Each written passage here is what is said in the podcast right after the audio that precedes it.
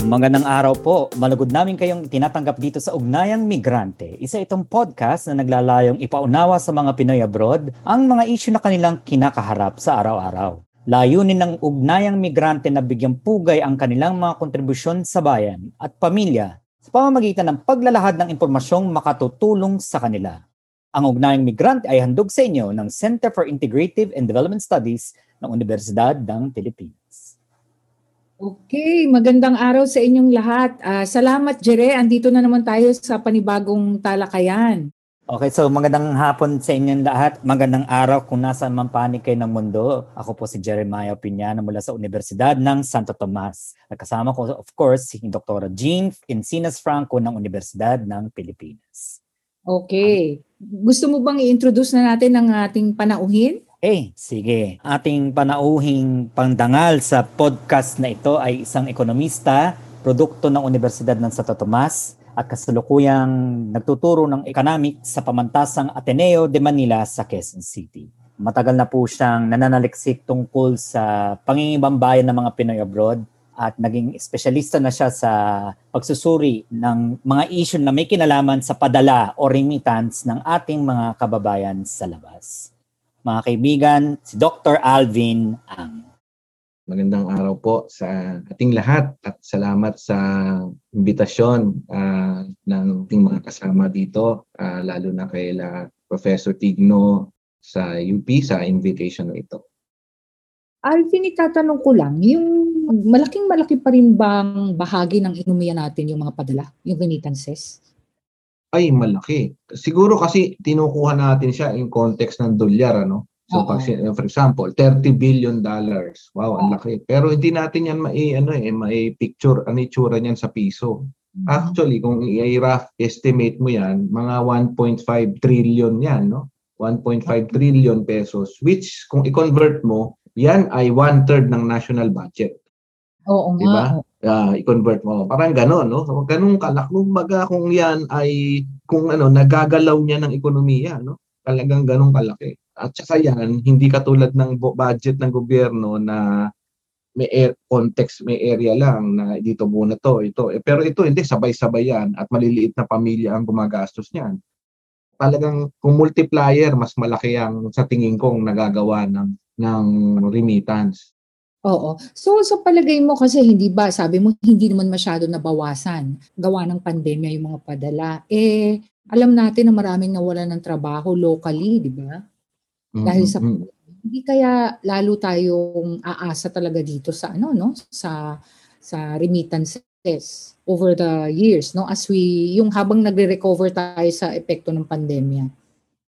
Ah, oo. Hindi lang ngayon, no? palagi naman uh, for a long time talagang malaki ang naitulong sa atin ng remittance. Eh.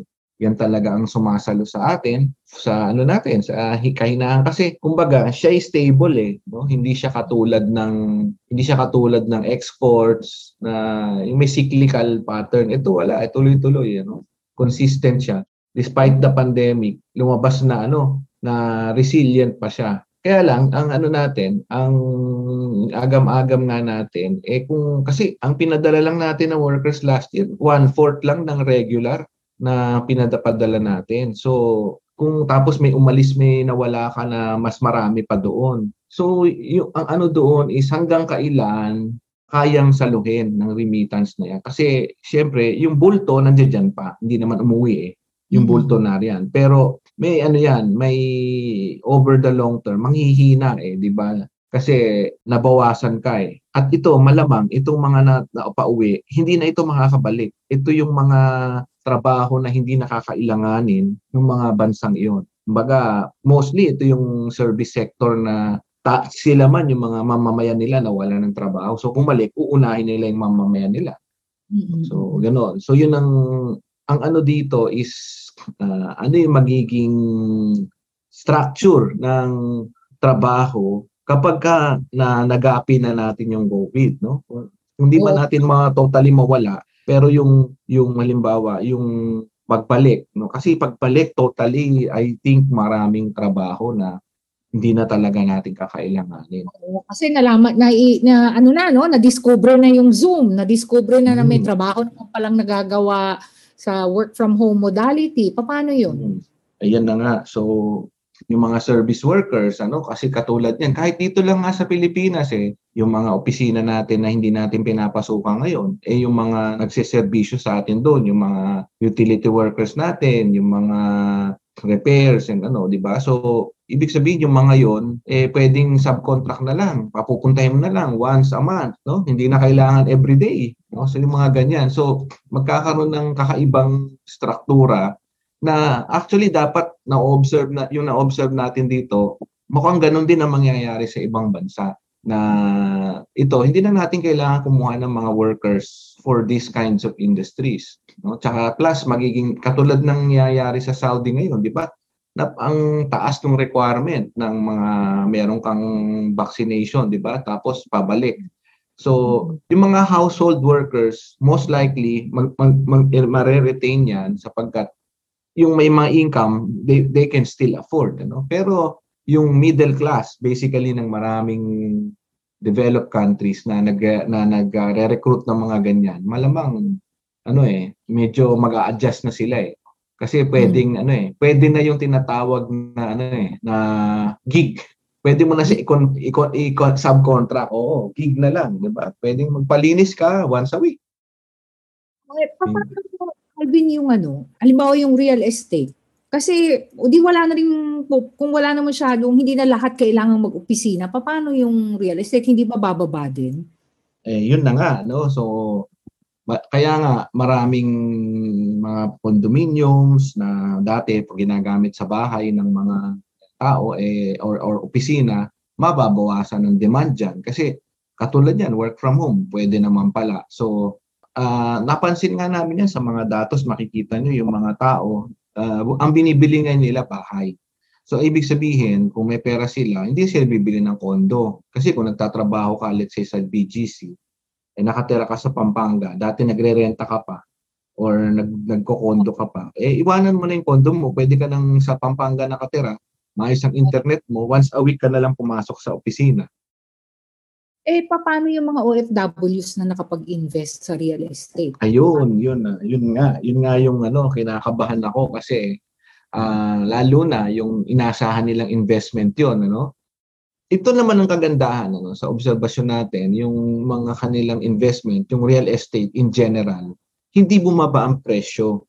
Pero hindi rin tumaas. So nag, nag ano siya, nag-plateau. Mm-hmm. Nag-plateau kasi yung mga maraming pera, sige pa ang bili kasi yung nga, katulad nga sabi ko, ito yung mga, mga maraming naipon, na naiipon, wala namang pinagkakagastusan, no, may mga trabaho, uh, hindi nakakontento sa nasa Shopee Lazada, edi bumili ng mga bakanting kondo, di ba?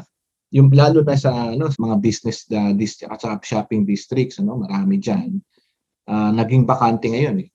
Alvin, uh, baka gusto mong i-promote yung ano mo, yung uh, YouTube mo. Ah, sige. Well, actually, eh, ito, ito namang ginawa ko naman, gumawa ko ng YouTube. Ang title ay Your Everyday Economist. Uh, mm. Hindi ko masyado to na-update pero really ito, uh, nag-ugat ito dahil marami nagtatanong sa akin kung ano ang magiging epekto ng recession. recession no? So, siya ay all in Filipino, in Tagalog at uh, nagdi-discuss ako ng mga economic concepts lalo na ngayon na na may pandemya, anong mga negosyo ang pwedeng pasukan, paano iwasan ng mga scam na yan, paano ang uh, bakit uh, yung mga iba-ibang investment, yung Bitcoin, uh, ano ba ang ibig sabihin ng uh, bakit tumataas ang uh, presyo, bakit di na lang mag-print ang gobyerno ng pera para wala na tayong pre- problema, bigyan tayong lahat, bakit hindi bakit nangungutang ang gobyerno, mga ganong topic no? Para mga tanong natin sa araw-araw. So, ginamitan ko ng parang lecture siya, mga 15 minutes bawat isa. So, kung uh, nais niyo po na may matutunan pa patungkol sa impact ng ekonomiya, ayan, pwede kong pwede po niyo panoorin yung mga videos na yun. O oh, ayan. At, uh, pwede rin kayong mag ano, bigay ng uh, ta- tanong kung ano gusto niyo ipa i-discuss. Yes. Ayan.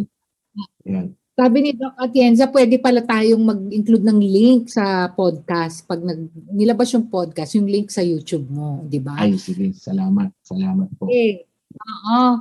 Jere, siguro magpapasalamat lang tayo no sa Center for Integrative and Development Studies ng University of the Philippines and of course kay uh, Dr. Maria L. Atienza and Dr. Jorge Tigno sa kanilang pamumuno uh, nagkaroon tayo ng ugnayang migrante sa program on uh, social and political change ng UP Center for Integrative and Development Studies. Uh, pasalamat din kay Jessam at saka sa mag-edit nitong podcast na ito no. So Doc Alvin, Jere, Eh, maraming salamat sa mga makikinig ng podcast na ito at of course kay Dr. Alvin Ang ng Pamantasang Ateneo de Manila. So ako po si Jeremiah Piñano. ako po si Jean Encinas Franco. Maraming Maraming- salamat sa inyong pakikinig.